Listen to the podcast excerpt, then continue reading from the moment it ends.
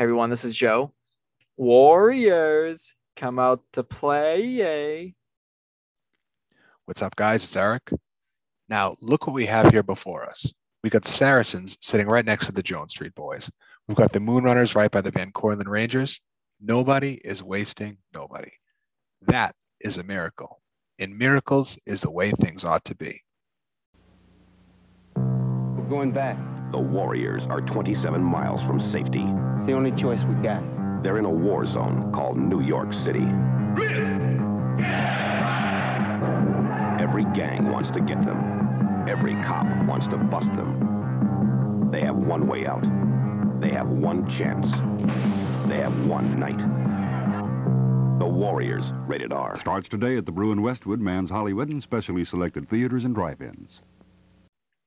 You're listening to Worth a Late Fee, the podcast where two former video rental clerks watch movies that they may have recommended at one time and see if they still think the film would be worth keeping an extra day or two to watch again, even if it meant paying a late fee. How you doing, Joe? Not too bad, Eric. How are you? I'm good. I'm good. I uh on so today's Wednesday. On hockey, uh, Sunday night at hockey, I hurt my knee. I, th- I don't know. I'm. It's Oh, yeah. serious? I don't know. It's. I don't think it's like serious. Like I didn't like tear my ACL, but I, I think I may have torn something a little bit. So, but it's feeling better and better each day. I set like a, an appointment with my orthopedic guy that I like a couple weeks out, and I was. I told myself because I was his first available one, and I kind of just told myself, you know, if it gets worse, I'll call and get like a see any doctor they have. But it feels better each day. I'm going to take a couple weeks off from hockey for sure, and hope that it's just like a minor thing. But oh man. but yeah, no. Other than that, things have been going well. You've been watching anything good? Um, I watched. I told you the last time I was watching the uh Conjuring movies. I got caught with the third one, so I watched the second one over the weekend. I really enjoyed it. I, I these movies like I like how they don't typically like they don't go for a senseless kill throughout. It's just like a it's a traditional horror film, almost like The Exorcist, which is based on Nice. exorcism. So it's, I really enjoyed the second one more than the first one. Nice. Um, watching the third one this week, and I have been just following pretty much watching the NBA and NHL playoffs on and off. So yeah, I've been watching related because you mentioned the NHL playoffs. I rewatched The Natural the other day, future episode for sure, a baseball movie. Also rewatched uh, Shot Heard Around the World, uh, which is the HBO sports documentary on the Bobby Thomson home run in 1951, I think. Hadn't seen that in a while.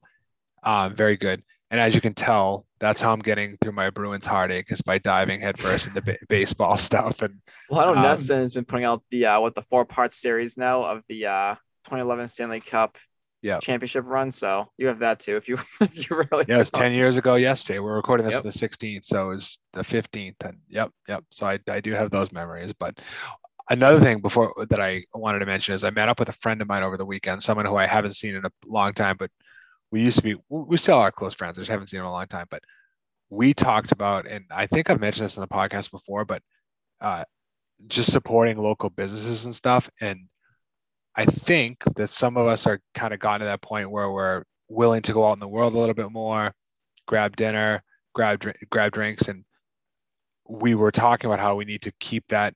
Need to remember how we were during during the worst of COVID, which is like we only ordered takeout from family-owned businesses and whatever, and you know not to pick on a specific big chain, but instead of going to a specific big chain, try to go to the local coffee shop, the local bar, the local restaurant, stuff like that. So definitely.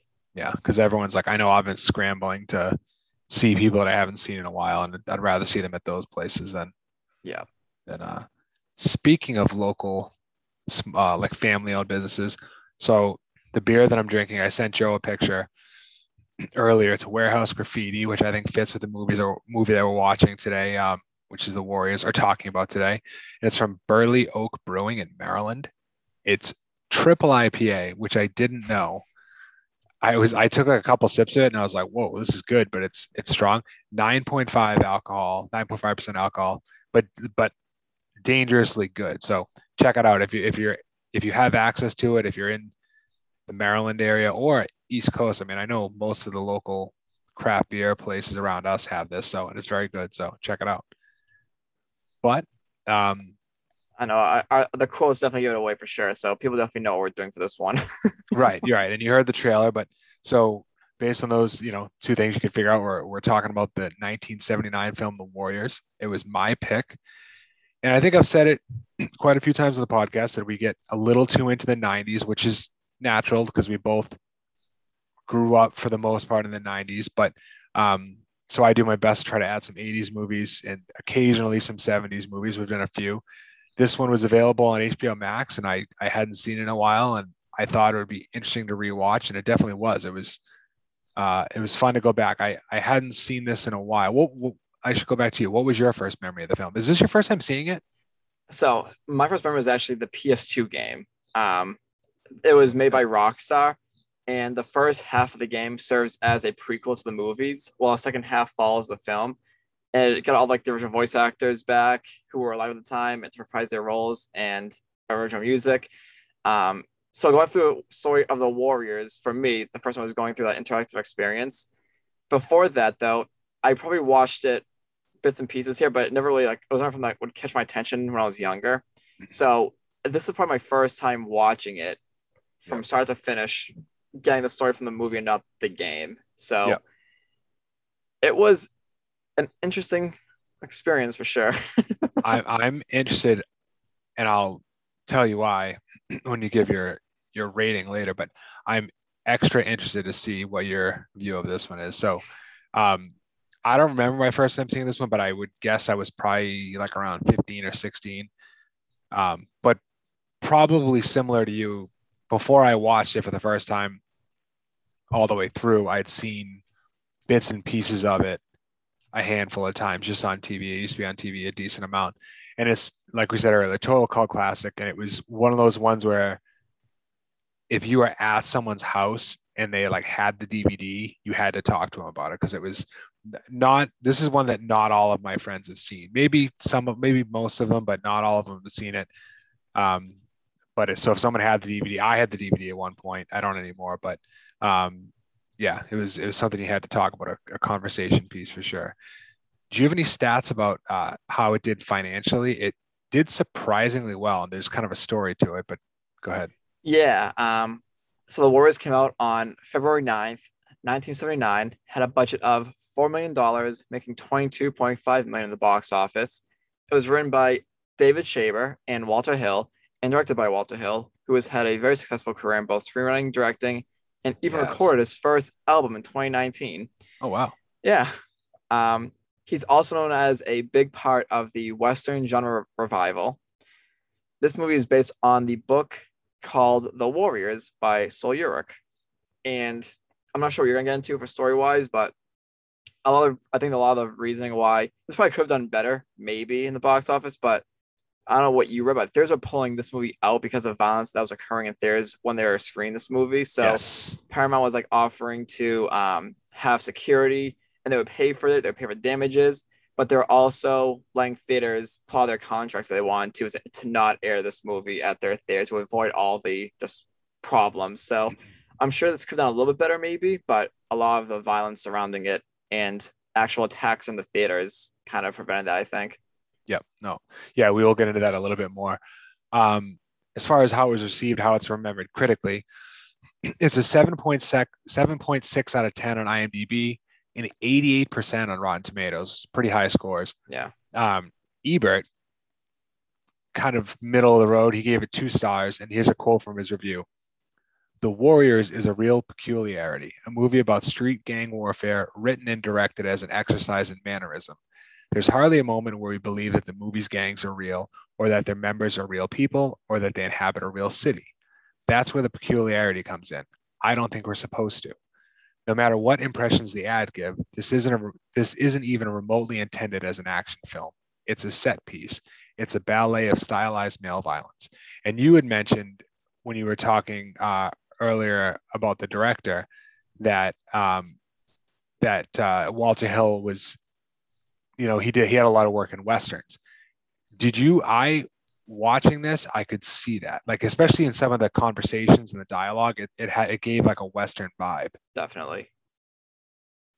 so some other things are going on. So you said it came out in february of 79 Yes. um some other things were going on in february of 79 and i have to mention this weird fact that you kind of touched on as for when talking about the finances because it was part of the news as well. The fall, so it came out first weekend did very well.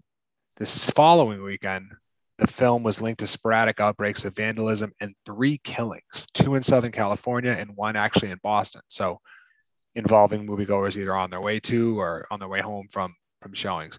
And there's different theories on why that happened, but one thing that it one theory or one reason, not even a theory, I think it's proven in some cases, is this movie attracted a lot of gang members because it was kind of like, you know, if you do if you release a boxing movie or a hockey movie, a lot of the kids that go to see it are going to be boxing boxers or, or, or hockey players, and this there was kind of gang members are related to this. And you know, if you have gang one that walks in and gang two that walks in, and they all get revved up because they can't watch stuff like this without getting revved up, you know, Yeah. bad things can happen. So, like you said, Paramount removed advertising, advertisements from radio and TV, and a few other places due to safety concerns. Theater owners were uh, relieved of their contractual obligations if they didn't want to air it. So it, it definitely hit them in the wallet. And, and Hill later reflected, he said, "quote I think the reason why there were so many violent incidents is a real is really very simple. This movie is was very popular with the street gangs, especially young men, a lot of whom had very strong feelings about each other. And suddenly they all went to the movies together. They looked across the aisle and there there were the guys that they didn't like so there was a lot of incidents and also the movie itself is rambunctious i certainly would i, I would certainly say that so yeah it kind of caused a perfect storm Yeah. situation and then other movies that came out that month not a lot of great ones so agatha with uh, dustin hoffman came out the same day and also the great train robbery with uh, sean connery and donald sutherland and then quintet with paul newman. But not really this movie financially did better than most if not all that month. So kudos to to the warriors. Outside of theaters huge month. So ayatollah khomeini uh, returned to iran after 15 years in exile. Ymca the song peaked at number two on the pop chart. The twins traded rod carew to the angels pink floyd premieres the live version of the wall in los angeles and then here's the the big one. You well actually me, I'll give one that's the real big one first. Do you think I'm sexy by Rod Stewart peaked at number one, the song. But the real uh, interesting fact to me that I knew, but as someone who was born six years after this movie came out, the U.S. and the USSR both tested nuclear weapons. So the Yikes. tension, yeah, right. Like I, I mean, we have real, we have stuff that's you know worth getting nervous about in the world today. And I hope that we'll never have that again in our life, although I don't know. But um, that must have been so stressful. I talked to my my parents about that a while ago, and they're like, "Yeah, it was not not a good time." So, um, do you have anything down for the back of the DVD, back of the VHS summary for this one? It's a simple one. Uh, a turf war between New York City street gangs that rages from Coney Island to the Bronx. The Warriors are mistakenly fingered for the killing of a gang leader. Soon they have every gang in the city out to get revenge, and they must make their way across the city to their own turf. That's a good one. And and like you said earlier, it's based on a book, which but we're gonna I have in my random facts later kind of what the book was based on. And Oh, cool. Um, yeah, yeah. But before we get to that, um, how were some cast members and everyone going into the movie? This is a weird one because not many cast members really went on to do a ton. There's one that we'll talk about a little bit, or a couple, but so let's start with the director Walter Hill. And you mentioned this a little bit earlier, but he also directed Hard Times in 1975 with Charles Bronson, The Driver in 78, which I haven't seen personally, but I read on a few articles that that was actually his, what people say is his best work. 48 Hours with Nick Nolte and Eddie, Eddie Murphy, which I have seen and I do love. Another 48 Hours, a sequel. Red Heat with Arnold and Belushi. Brewster's Millions with Richard Pryor and John Candy. Last Man Standing with Bruce Willis, which is a total guilty pleasure of mine. I watched that on TNT and whatever a million times growing up. Another guilty pleasure of mine that I saw in theaters was Undisputed, the prison bare knuckle boxing. I have never seen that movie. I know it is. I've never seen it.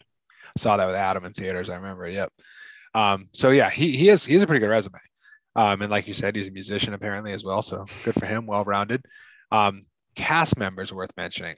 So Michael Beck, who plays Swan, kind of the main character, I guess. He also played Sonny Malone in Xanadu the following year.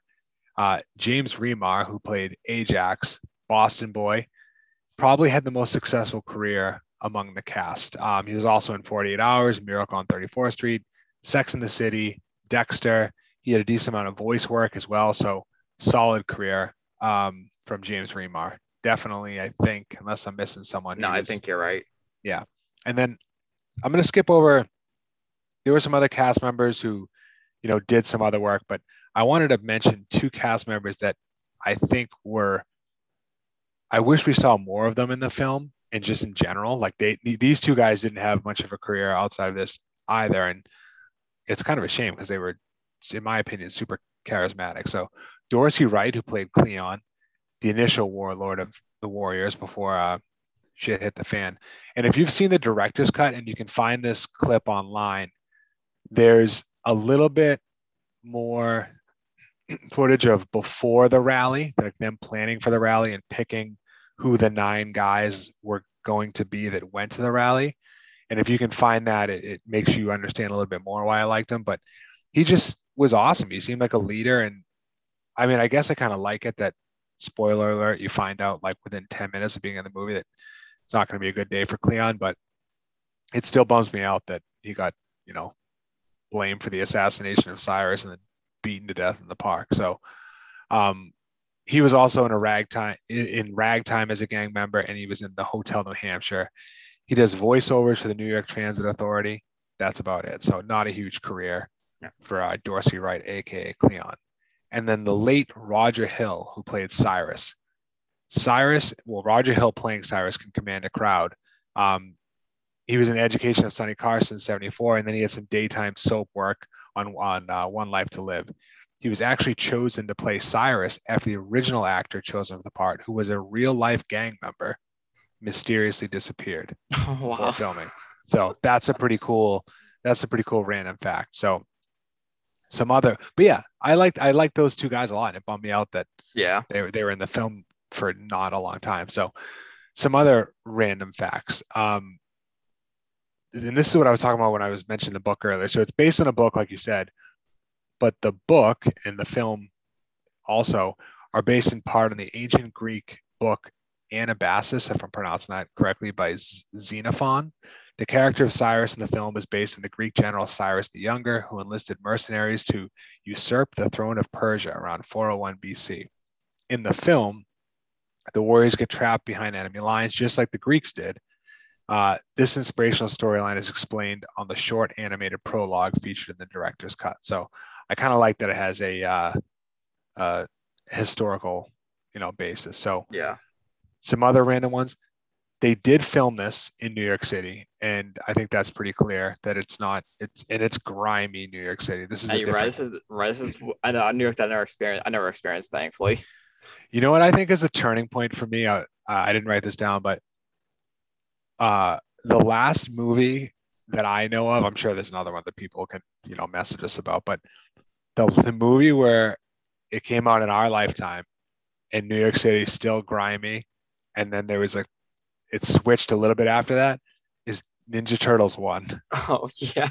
Like where they're just like all Yes. the city's just like sweaty and gross and then, like you know but yeah so anyway they used partially because of lack of budget but they'll probably say they were trying to be realistic they used some new york gangs and gang members to be in the in the movie and then some were unhappy for one reason or another and there was some equipment damaged uh, things stolen and then they hired other gangs to protect like equipment sets whatever so yeah this this movie was This movie's the real deal. yeah, it was they, they got they got down and, and dirty in this one. So um Walter Hill, the director we mentioned, he created the Baseball Furies, which I can't remember if he said on air or before we started recording.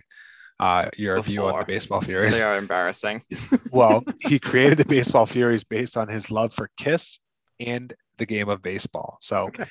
those two things, he did a pretty good job because you looking once you know that and you look at the guys, you're like, all right, I see it.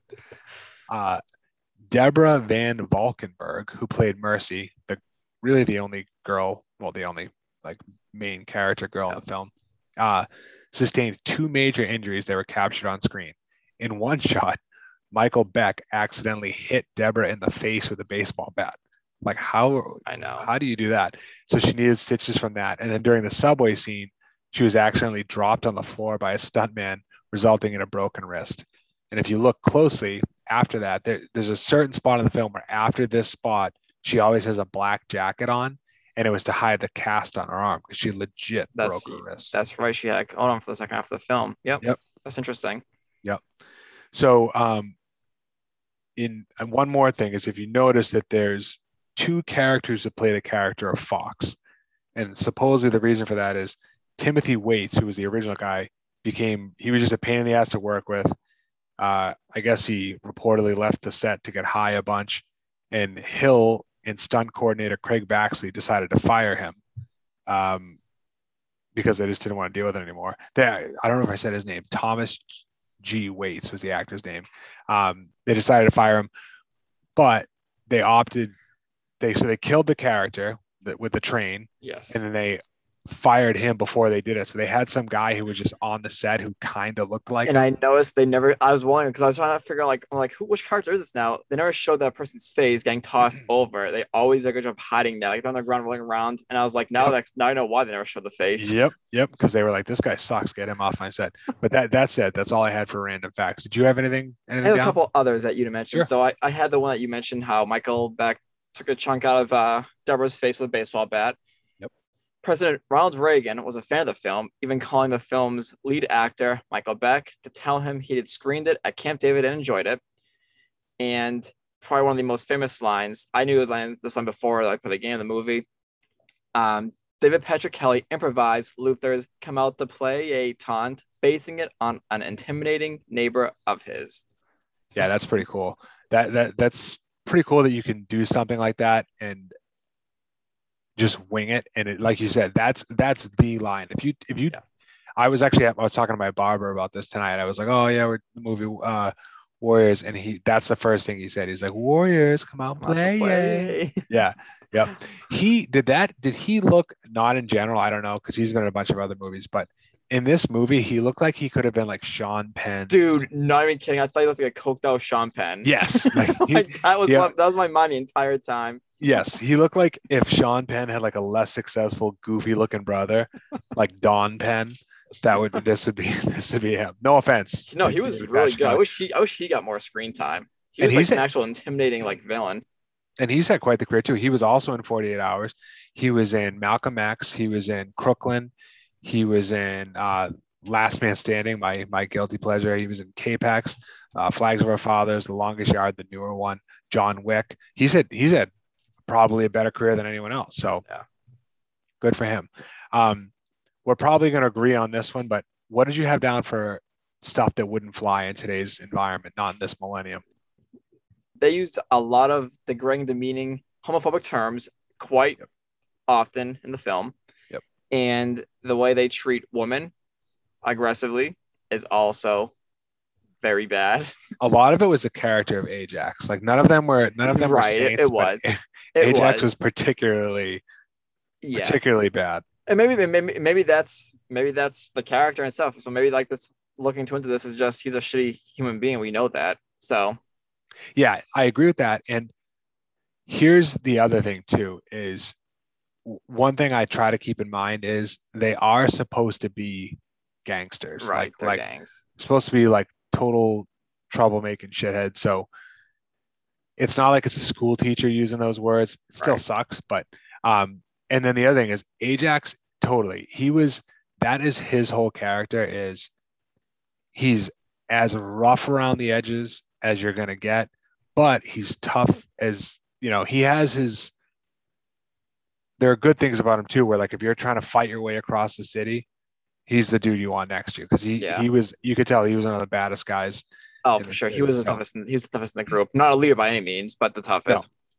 No, exactly, exactly. And there's a there's a um there's a that deleted scene I was talking about earlier that shows a little bit more of Cleon and, and why I why I like him. They actually show when they're talking to the whole crew of the Warriors and explaining why they pick these nine. And he he questions even Cleon. He he he's just like he doesn't listen. He's he's a wild card. You know what I mean? Like he's Yeah. a total psycho. But um, like we said, he's who you want next to you uh, if you're gonna get a fight with a bunch of guys in baseball bats. Um, what what did you have down for your favorite scene? Um, I have that bathroom fight scene was just awesome. Definitely something I could see today, the way it was choreographed and how chaotic it all was. And I think it was done on that budget in the late 70s is just awesome. And um, I love how, and we just see in that scene specifically, but throughout, we see how Swan's love interest doesn't want to back down and definitely stands her ground multiple times in the movie. Um, that scene being one of the examples. And I also put Michael Beck as Swan did a really great job capturing that cool and calm mentality throughout the film. He was probably my favorite part about the entire movie. Yeah, and he's exactly the opposite of what you said about Ajax, where he's he's confident, but he's like calm and steady, just like you know, tough to get get too high, doesn't really get that low. He is a he is a future leader or a Yeah. leader. Yep. So yeah, I, I agree with you on the bathroom scene. That was by far the best fight scene. Uh, my favorite scene is actually I know it sounds like lazy, but it's actually Cyrus's speech up until he gets up until he gets shot. Of course, he's not in the movie long, but and he like we said he didn't have a big career, but he captures you pretty quick. And I noticed even more this time because I was thinking as I was as the movie was opening, it's kind of choppy. Um, and then the minute he starts talking, I kind of bought in. I mean, I've seen this movie uh, quite a few times, but I bought in, and you get an idea of what's going on, what the plot is. The film kind of finds its legs just by Cyrus's speech, and it, and it kind of goes with he's settling the whole crowd down, and he settles you down too as a viewer and explains what's going. The one question I did have about was when he starts to going like, you know, there are twenty thousand this and an extra 20,000 that. I'm like, what did you guys take like a gang census? How do you how do you have these how do you have these numbers that but whatever, I wouldn't question them, but um yeah, I'm trying to figure fun. out that's that's a good point though. I wonder, like I said, this movie in the beginning, I really wasn't hooked. I really wasn't like you know invested quite yet. I'm I'm trying to think one it might have been. And that speech was a big part of it when they started like when they're on the run. But I think for me, it was that train scene when they are getting like um um the cops are coming moving in on them and this is when we have our first death. I think this, that was the moment from like when I started being like I, I was invested from this point on Yep. from that scene on. Yep no, that's that's a good one too.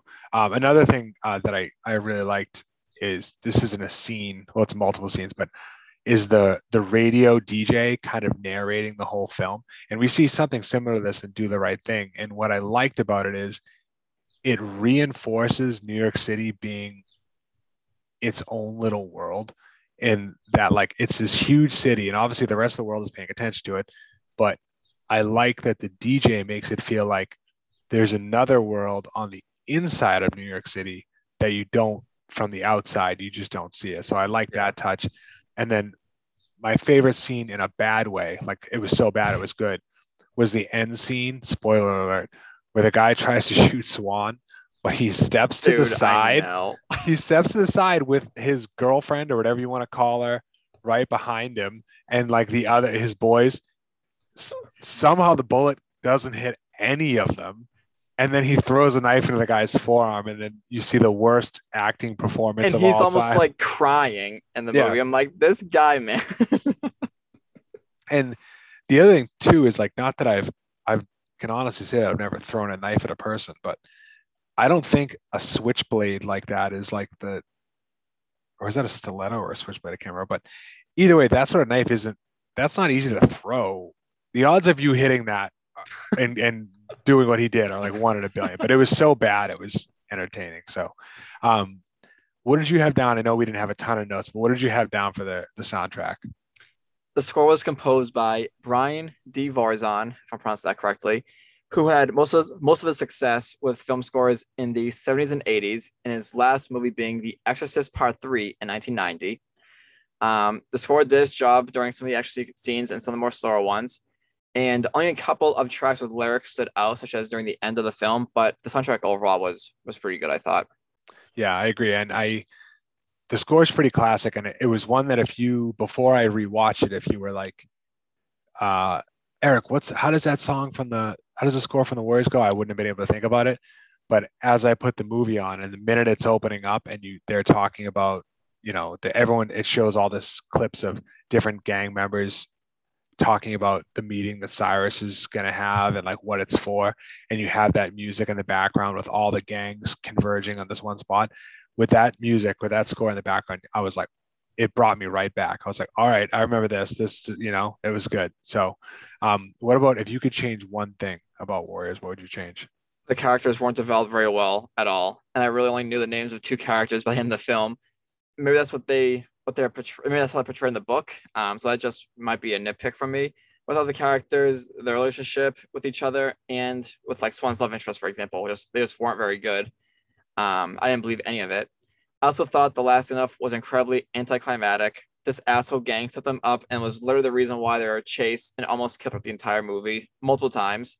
Um, and when they finally confront each, each other at the end, the rival gang gets a knife. The rival gang leader gets a knife thrown in his arm, tries pleading, and then the movie just pretty much ends. I really wanted that one-on-one fight between them. Thankfully, though, the bathroom fight scene makes up for that. And I also put down the baseball furies. They were embarrassing. Give us more of Luther and his gang instead. So Yep. the um the getting to know the characters i agree with you and the movie was an hour and a half you could give me another 10 minutes Yeah. it could have been one more scene including even the one where they explain how they're picking how they how uh they picked the nine that are going. That kind of gives you an idea of like all right they're bringing this guy because he's like the scout. They're bringing this guy because he's going to tag he's going to you know graffiti stuff up and tag stuff up. E- even that it would in that scene i think that deleted scene's like two minutes. It's not long. Like you could have Yeah. kept that and See, I got, I got, I, knew about all the backstory because of the game. The game, whether I don't know where they got the information from, whether it's from like different parts of maybe like the deleted scenes, because it was all very much like a fan made thing. Like Rockstar, who did the game, they loved the movie, loved the characters, so maybe they did a little more research. But I know a little bit more because of the prequel part of that game that carries into the movie. But the movie itself, though, watching this from start to finish, like you said, without the deleted scenes, I didn't get a whole lot of why this group and who are they.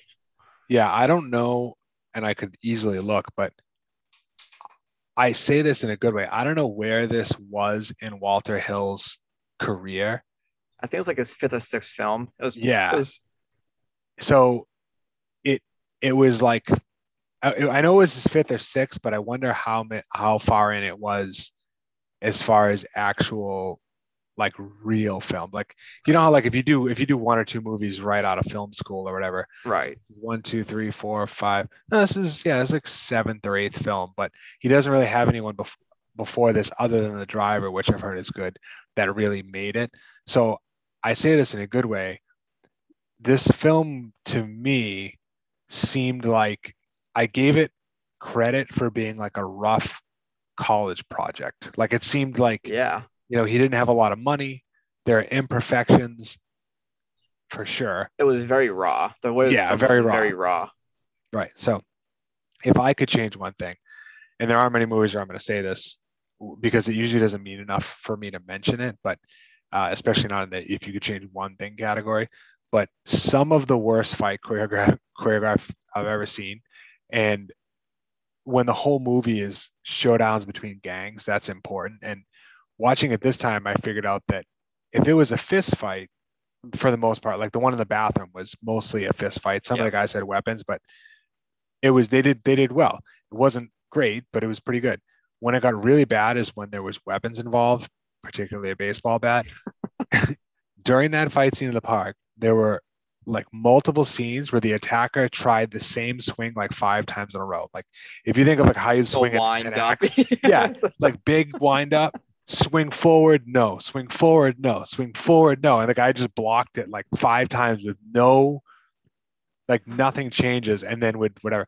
So I think either mixing it up or if it's just not your thing and you don't have the time to choreograph a cool fight scene, have the warrior disarm the guy in the first couple seconds and then just make it a fist fight. Because they Yeah. did okay with that sort of thing. But yeah, this was really cool. But like, I wonder what this movie would have been like if it was mostly a cat mouse chase, which Yeah. kind of suspenseful in a way. That would be kind of a cool take on the film too. Like, like you said, not just get rid of some of like the weaker fight scenes and have them just being like because a lot of the movies them running because they're outnumbered most of the Yep. time. Yep, they're running from the whole city. Yeah. So yeah, no, that, that'd be interesting too. I wouldn't mind that at all. Um, maybe like, I mean, they do a little bit of that, but yeah, more of that wouldn't have been a bad, a bad thing. I like um, when they run into the gang that's the orphans, and they just like so don't respect them, and that they're like the JV gang that wasn't invited to the party. That was yeah. it's funny. But um, all that said, we've gotten to the point in the podcast. We're going to give our score. We rate movies on a scale of one to five. Would you mind paying a late fee to keep this film or keep the the VHS, the DVD? So a score of one is you get through the introduction, you don't even make it to the meeting, you don't even make it to Cyrus's speech, and you turn it off because you're like, this is stupid. All the way up to score five, which is you watch the 90 minute movie, you're willing to watch it a couple more times, keep it a few extra days so your friends can see it. Maybe even you just buy it from the video store so you don't have to bring it back. So it was my pick. Uh, so Joe's going to give his score uh, first. Joe, what what's your score for the Warriors? I give it a three. So this was my first time watching this movie all the way through. I have memories with the video game growing up, but I respect what this movie was able to capture in 1979 and how stylized the whole thing is. I forgot it had this cool comic book template originally, and some of the costumes and gangs were just wild. I can only imagine how controversial this was when it came out in the 70s. Um, while it's definitely a weird film, I started getting more interested in these characters, specifically Swan, as their journey to the to their turf progressed. I don't have any ties to this film really, and seeing it for the first time fully, however many years ago, and like in, in pieces, it didn't really sit with me clearly. Watching it again though, it still didn't entirely agree with me, but I found some really cool things during my watch that did stand out. Again, like how it was filmed and how raw the whole thing is. I don't love it as much as some people do, but I definitely respect it. I think that's very fair. I that, that- that's why the, the comic book thing that you mentioned is one thing I wanted to talk about. I forgot. You can definitely see that it's kind of like a comic book, it, not just in the characters, but in how the story works out. Um, and the other thing is the gang members, and this isn't anything I've read. This is just a, a question almost.